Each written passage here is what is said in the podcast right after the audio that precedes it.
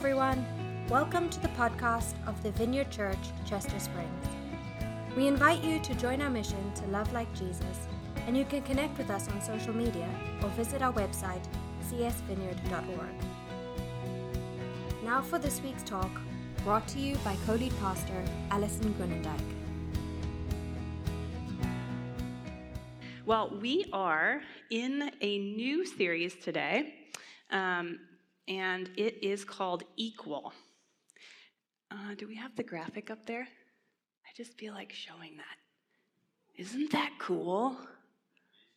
Oh man, I I I can't look away. Really, like the mosaic pieces, the little the little tiles of this person's face is just really stunning to me. Um, so, we are kicking off a series called Equal, and this is about women in leadership. And the idea is that uh, women are equally called, they're equally gifted, they're equal in authority uh, to lead in the church and to bring all of themselves into the spaces that God is asking them to show up. And so, uh, in the next uh, sort of several weeks, we're actually going to be highlighting different women in the Bible and digging into their story um, about how they're leading in their context. And to set the stage for you all, um, I actually want to show you this painting up here on the stage or on the screen first. Okay.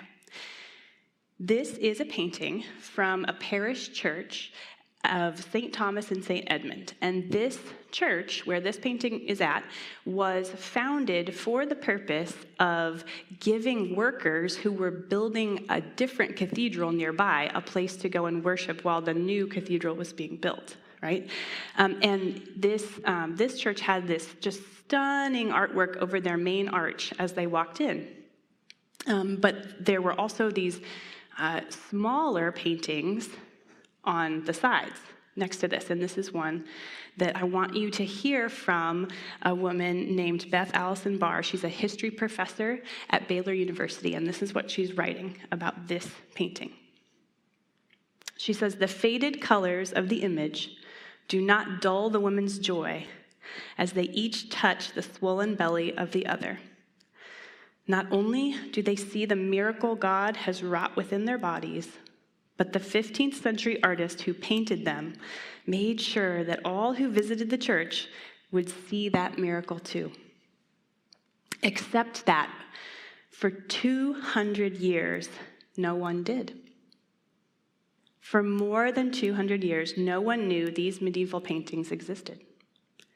According to the official church guide, the walls were whitewashed during the Reformation hiding the striking medieval Catholic scenes behind a drab coat of Protestant white. Yeah. For generations, worshippers came and went through this church, not much more than a stone's throw from the soaring spire of the Salisbury Cathedral.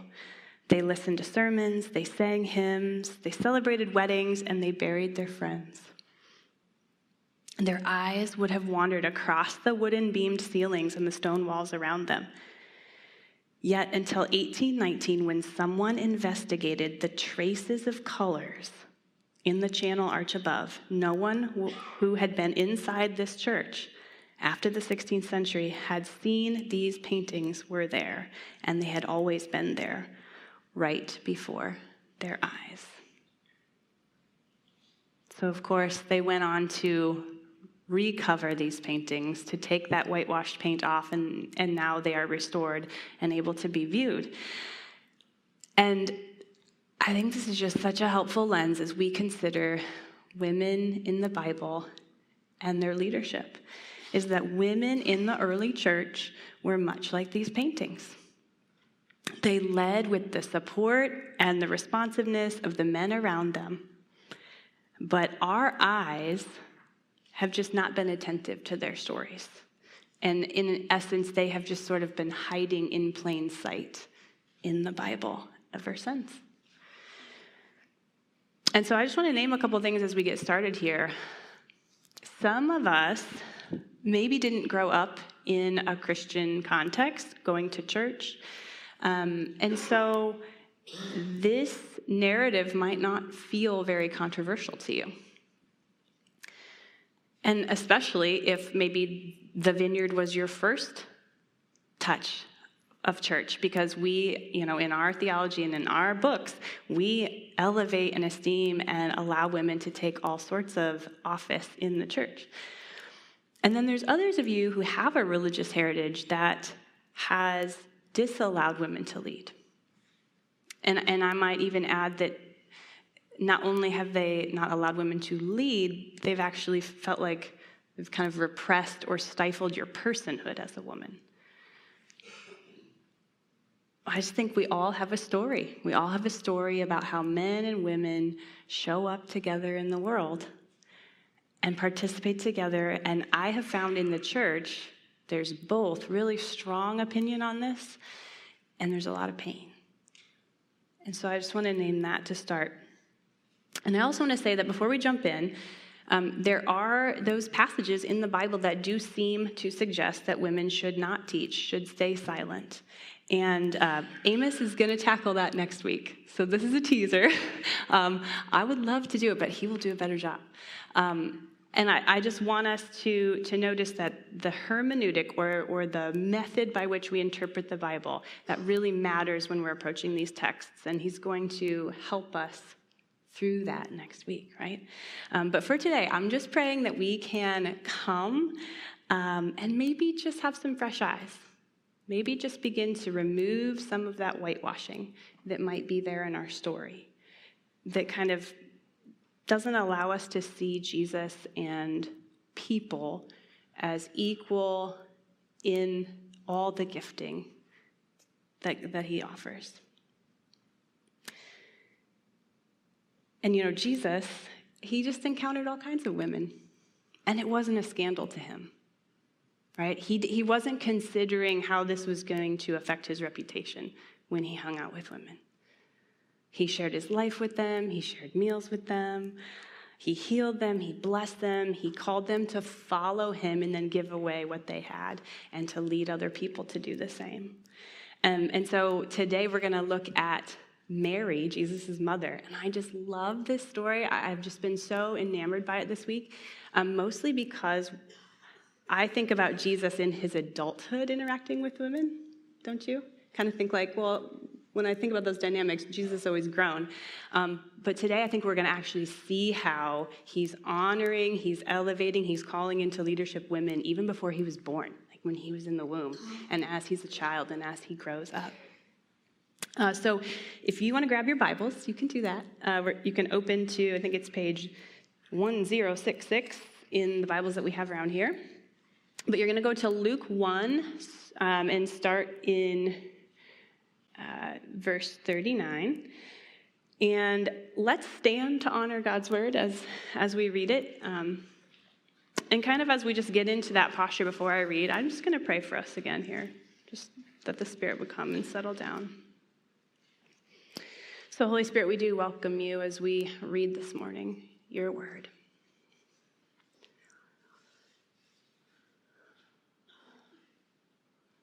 Welcome, Jesus, welcome. God, we welcome you into the places of resistance in our heart.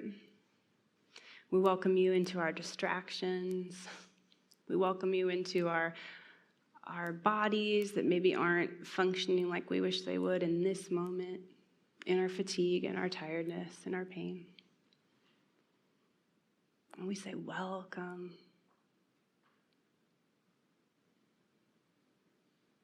Yeah, we love you, Jesus.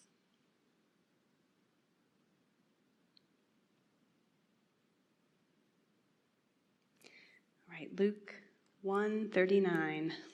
This is Mary visiting Elizabeth. We'll start there. A few days later, Mary hurried to the hill country of Judea, to the town where Zechariah lived. She entered the house and greeted Elizabeth. At the sound of Mary's greeting, Elizabeth's child leapt within her, and Elizabeth was filled with the Holy Spirit. Elizabeth gave a glad cry and exclaimed to Mary, God has blessed you above all women, and your child is blessed. Why am I so honored that the mother of my Lord should visit me? When I heard your greeting, the baby in my womb jumped for joy.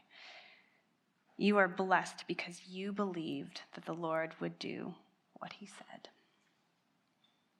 And then Mary goes into her song of praise. And she responds, Oh, how my soul praises the Lord, how my spirit rejoices in God my Savior. For he took notice of his lowly servant girl, and from now on all generations will call me blessed. For the mighty one is holy, and he has done great things for me. He shows mercy from generation to generation to all who fear him. His mighty arm has done tremendous things. He has scattered the proud and the haughty ones. He has brought down princes from their thrones and exalted the humble. He has filled the hungry with good things and sent the rich away with empty hands. He has helped his servant Israel and remembered to be merciful. For he made this promise to our ancestors, to Abraham and his children forevermore. Amen. You can have seat. Yeah. We need to wipe the stained glass kind of Christmas version of this story out of our minds to even see and grasp what is going on here today and, and just see this with fresh eyes. Um, and so, if we back up a few verses before that, uh, this is actually describing the Annunciation, where um, Gabriel, the angel, gives like the world's most dramatic pregnancy announcement you've ever seen, right? like, truly, this is a thing. There's gender reveals, there's pregnancy announcements. Everybody's trying to one up each other, but it's like, who had an angel show up? Like, that's amazing. So this happens, and we all know the story, right? Like, she's terrified, she's confused. There's like, what is going on?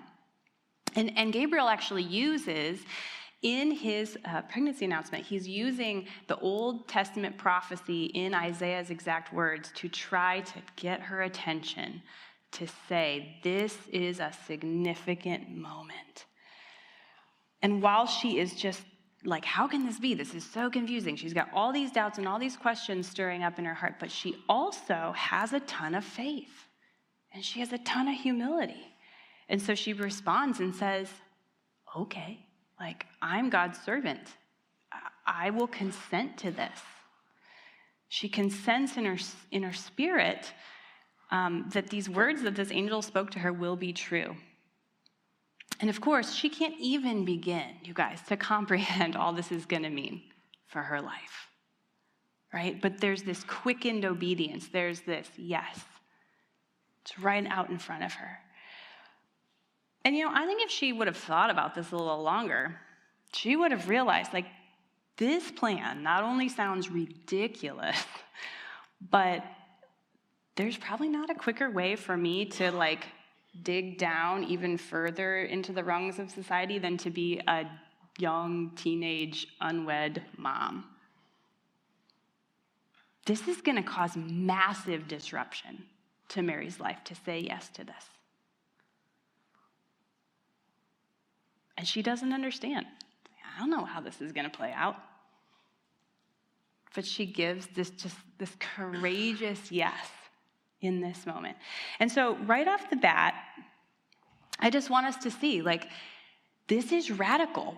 God is like giving a, a serious commitment of his partnership with a woman right away because he could have chosen to bring his son, the king, the, the, savior, into the world any other way he wanted, right? He could just like snap his fingers, boom, there he is, he's a full grown man. He could have made him appear however he wanted. And he says, I'm choosing this really down and out, young, poor woman to carry my, my presence.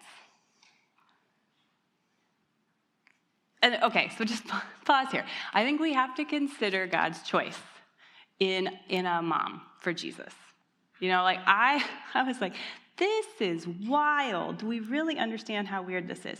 Like I was thinking, God, wouldn't it have made sense to maybe like get somebody who was like road tested in being a mom, like maybe had a couple kids already and like knew what they were doing, right? Or, or like you're picking like, she probably was like 13, 14 years old, right? Young. You're gonna pick, maybe just like pick somebody who's not basically a kid themselves still, too, right? This is wild. She doesn't have a, a clue how to raise a kid. But God doesn't pick an expert.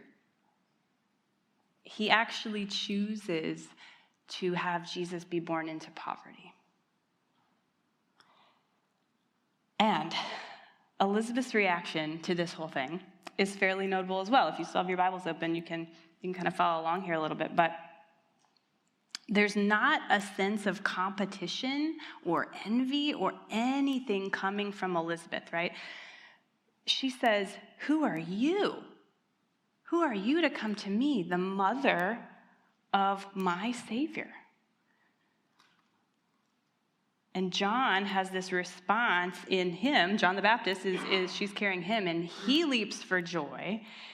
And she, like, she's losing sight of the miracle that's in her at that moment, too, right? Because she's been barren for years. And so she could have been like, look what God's doing in me. But no, she realizes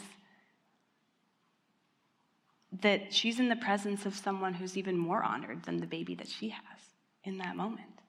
Why am I so special? This is like unimaginable that, that Elizabeth or that Mary would come to me. And Mary's a nobody right? Mary's probably never been spoken to with that kind of reverence. This is a moment of brilliant theological declaration. They're going back and forth in their discourse here. And Elizabeth is saying, God's blessed you above all women, and your child's blessed. Right? You're the mother of the Messiah. And it's really fascinating. It's like brilliant theological declaration because she's saying God has made a promise to you to do this thing, but then she's also saying the baby is God too. And it's like, wait, is God is God doing is God bringing the baby or is the is the baby God? And it's like, yes, yes. This is wild. Like I, I was I was thinking about how Trinitarian this is right? The Holy Spirit has come on Elizabeth and she's been illuminated into the truth of what's happening. And now she's recognizing God the Father, and here's God the Son inside Mary. What a moment!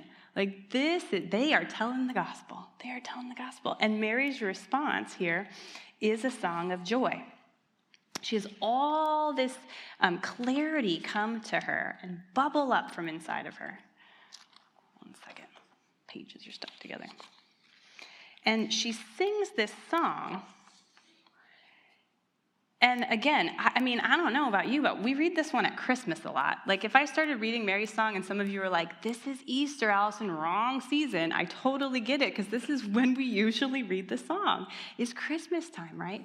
But here comes this song out of Mary, and there's, you know, we think like, oh, it's this sweet little song that makes me feel really nostalgic. And there's like not an ounce of sentimentality in this. Everything before this moment has pointed to a Redeemer that's coming to make all things right. And now, Mary, Mary is the first to preach the gospel. Do you catch this? And in N.T. Wright's words, he actually says this is the gospel before the gospel. Right?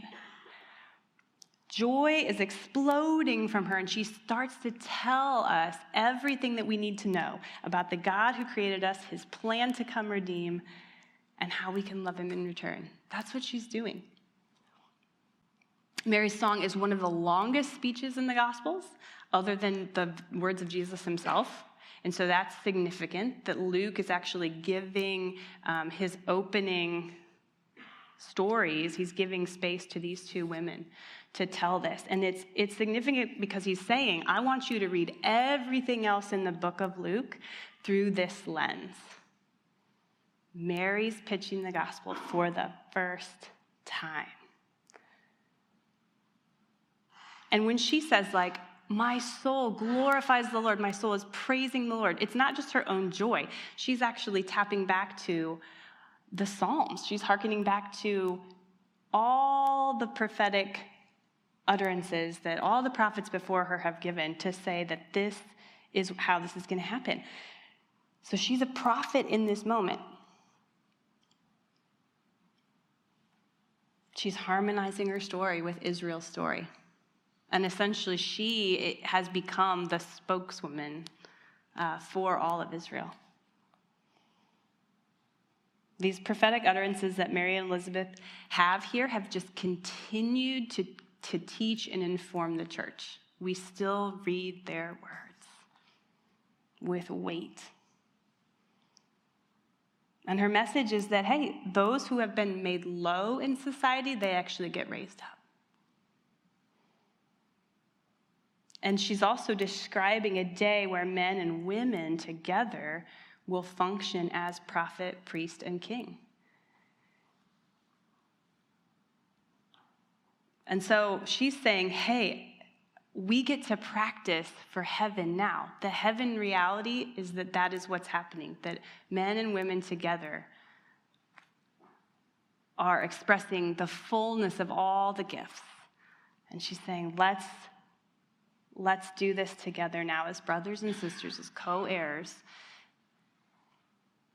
in Christ. And so, the application that I hope that you're getting present to here is like, how do we follow Mary's leadership? How do we actually apply this big thing that's it's actually just too grand for us to understand? But but if we were together, men and women in this context, able to walk some of this out, that Mary's giving us, what would that look like? So I just want to spend the rest of the time just drawing out some biblical leadership principles from her life and seeing how we might embody those, right? So the first one is leadership is about humble service. Uh, we, of course, see this in the life of Jesus, right? He's, he's an awesome model of that. But before that, we see it in his mom, we see it in his mom. It's just this posture of receiving humbly the life that God gives us. And so, as we do that, then more life comes forth.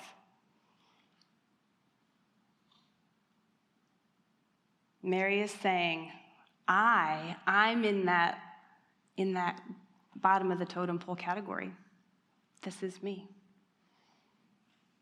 and I'm going to be raised up. And, and those who think that they're at the top of, of the height of human experience are going to come crashing down. That's what this is saying. And she's declaring that there's winds of God's grace that are coming, right? She's saying the gospel is about grace. And she's urging us to consider how are you going to relate to the grace? Right? Because up until this point, it was keep the law, keep the rules, keep your head down, obey, make, make God happy. And she's saying, How, what are you going to do with this radical message that it's actually not about your behavior anymore? How many of you have ever been sailing? Has anybody been sailing on a sailboat? Okay, yeah, several of you in the room. Okay. I think I've probably told this story before, but it's just, it's a good one. It's worth re saying. Um, the first time I tried it was in Jamaica with Amos, and he told me that he had some experience sailing, and I trusted that. Maybe it was not the best choice in hindsight. He's like, "Oh yeah, I did this. I did this race across Lake Michigan. I got this." It's like, and I'm thinking, okay, well, it's like shallow water. We're at this all-inclusive resort. Like, how bad could it get? We go in the boat, and it's awesome. Like we're looking at fish and we're looking at the scenery. And then we realize we have to turn the boat at some point because we're just like heading down. It's like, this is great, but our like hotel's over there. And I'm like, we're getting a little far away. He's like, yeah, it's probably turn, time to turn around. And we tack and we tack and we tack and we tug and we pull and we try like every technique we can do to turn this dumb sailboat around. And it doesn't. It doesn't turn. The wind, it, like we're working against it right? And we were actually, I think, three or four full resorts like down the shore before the rescue speedboat people came to get us because i'm like we don't have we don't have our cell phones right? Because we don't want our cell phones to go in the ocean. So i'm like what do we do? Do they even know? Do we have like a flag we can wave? No that doesn't work. We have clearly we have a sail already. That's not working. No flags. Okay what, how like how are we going to get their attention? But they came and I think they actually really enjoyed getting to hop in their speedboat. Uh, they kind of just sit there and wait for people to have struggles so they can have fun, right? I realized that, but I was feeling a lot of shame. They loved it. Okay, but what's the point? The point is how you relate to the wind of grace matters. And I think that's what she's saying here, right? God's spirit of grace in your life, that wind can pick you up and catapult you and energize you and take you where God is trying to get you to go. And the exact same wind, if you don't relate to it correctly, if you're working against it, it will toss you out of the boat, throw you up against a rock, maybe even drown you. And Mary's saying, if you're a leader, don't forget this. Don't forget humility. Don't forget to posture yourself in a way that you can work with the wind of the Spirit and not against Him in your own strength and in your own energy. The second uh, leadership principle here I see is that calling is discerned in community. You probably have heard me say this so many times and you're bored with it, but I, I just cannot say this enough, you guys. Calling is discerned in community. The reason Mary goes off to see Elizabeth is because the Spirit has told her, the angels told her, that, that she, Elizabeth is pregnant also. And she arrives and suddenly gets this power and this spiritual discernment, these, these eyes to see what's actually true. And so when the wisdom comes pouring forth out of Elizabeth, that's actually the light bulb moment for Mary. I kind of imagine like Mary's traveling this whole time going like, am I crazy? No one else was there. Like I saw the angel, but isn't it? But I need help. I need somebody else to tell me is what I feel true and right and good. And so she's like, I don't know what's going to happen when I show up to Elizabeth, but but let's see, right? And so there's this back and forth discernment that you can kind of see that's happening as these two women feed off each other. And then that's when Mary realizes, okay, I think this is really what God is doing. And that's because we find God in community. And I think this principle, again, looks so different than the culture, so different than the world. The world would say you can be self promoting, you can be self anointed, you can um, be self accredited. If you're really good at something, you can just say that is so and, and try to lead out of that space. And I mean, there's so much I could say about this. We could unpack that for a while, but I would just say, like, delusion is too easy. It's too easy to become self deceived when you're trying to figure out your calling and where you're going to lead in your life. So you need other people to confirm, yes, this is what I see the Lord doing in you. I don't think I've ever discerned anything fully without friends around me. And in fact, I, I think I would have walked, let me stop that, not walked, ran. I think I would have run, run away as fast as I could in the other direction from some of the things that God's called me to do in my life if it weren't for people saying, I see this in you. This is what God's asking you to do. And that's because like this is what's so cool about community. There's there's ways that I know someone else because of other friends' presence in their life, right? So like I know Joanna in a way that I wouldn't in, unless Steve's in the room. Because there's something about Steve, that's a great example. there's something about Steve that brings out a certain a certain personality of Joanna. Totally, right? Okay, I'm picking on my worship leaders because I'm with them and I see this dynamic a lot. But but really, like, have you ever thought about that? Like, you learn about people differently based on who else is in the conversation and in the room. It's only together that we see God more truly. I think that's really what I want you to know here. Okay, a couple other quick principles. Third thing We go to the next slide. I'm not sure how I said this. hmm. A leader's personal encounters with God point others to him. Awesome. So you see that Mary is connecting her encounter to the character of God, to who he is, to what he's doing in the world, and then she like points everybody to this. She's not keeping it for herself.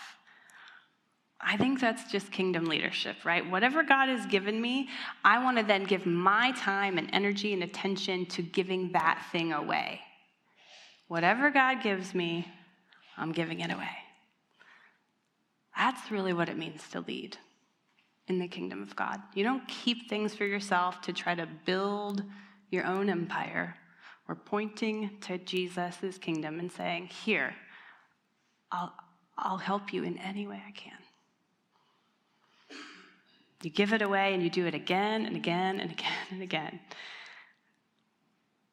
And I think, how many times did Mary show up for the call on her life? Like, this was not a one and done for her. Like, okay, heard the message, did the thing, check, moving on. Like, fulfilled my obedience to Jesus, right? Nope. She accomplished God's will in her life through the right foot, left foot, walking it out every single day because she was a mom. She was a mom. This is the best and hardest task. It's like the crucible that brings you to the end of yourself every single day. And I could tell you lots of stories about the ways that that happens for me. But I think the final leadership principle that I am so grounded in when I look at the life of Mary, this is the one that keeps me keeps me encouraged rather than discouraged. I'm just in awe of Mary for this. And it is, it is what Dallas Willard says it's Mary's long obedience in the same direction. That's what we see in Mary. And that's what it means to lead. This is what it means to stay in the game to show up even when it looks like nothing is happening. And I want you to know that if you do that enough times, if you keep giving yourself to a task that looks fruitless to the world, you're gonna be really misunderstood. I can imagine that's how Mary felt. I know that's how Jesus felt right? Mary has decided, she said, I gave this one yes to God, and it changed every other yes in my life.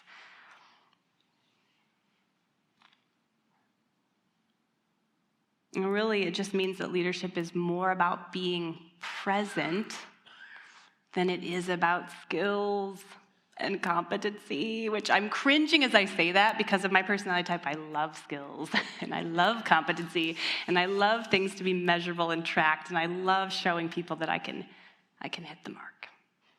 Except for that's not what it means to lead at all.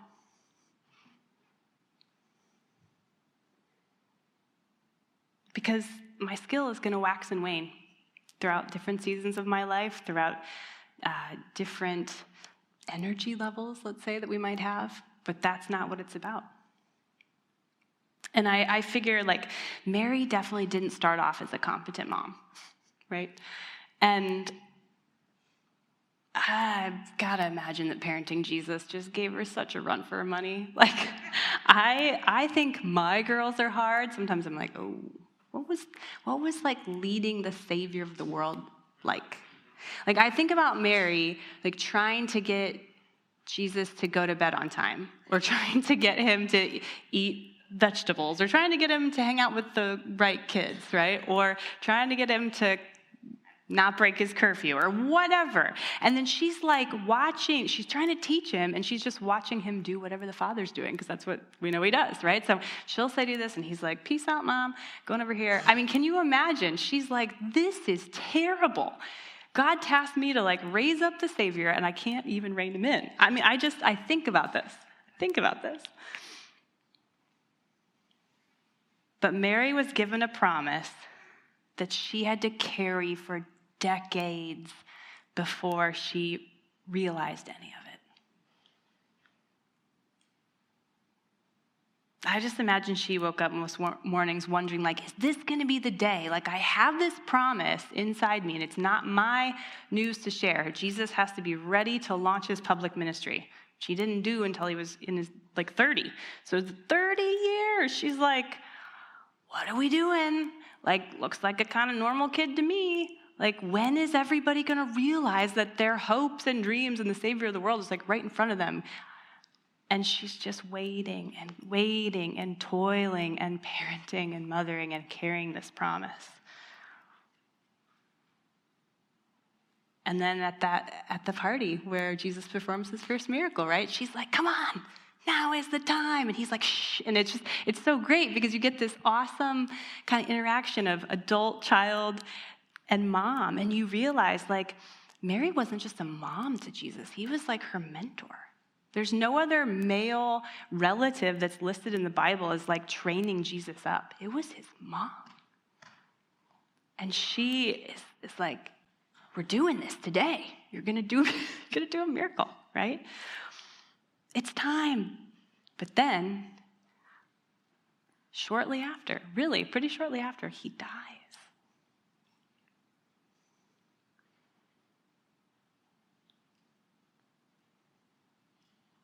I, I just think Mary has been given more leadership responsibility, more weight on her shoulders than any other person in Israel in the whole Bible because he says, I'm giving you the task to have enough courage, enough faith, enough perseverance to bear and then raise and then follow your son as the Messiah. That's not a small task.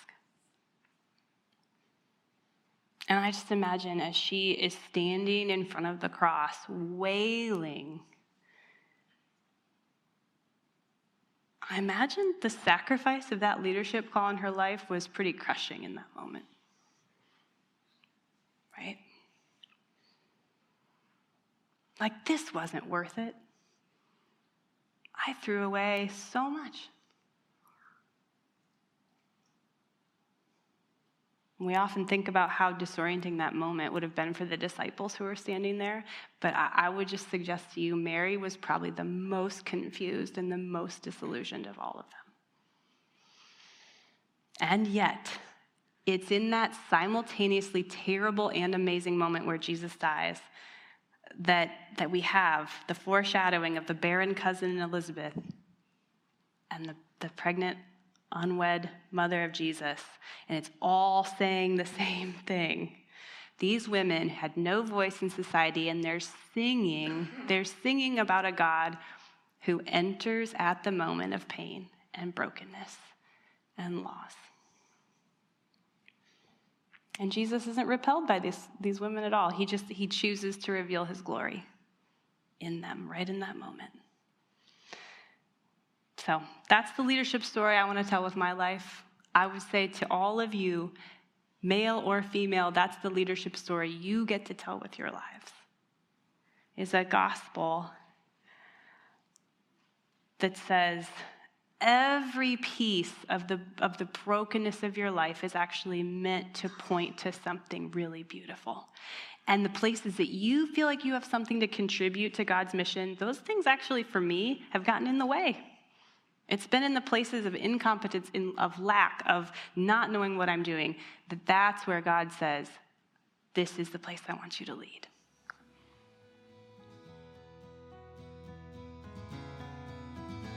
Thanks again for listening to the podcast of the Vineyard Church Chester Springs. We hope you share this with your friends and family and subscribe on iTunes or wherever you get your podcasts. See you next time.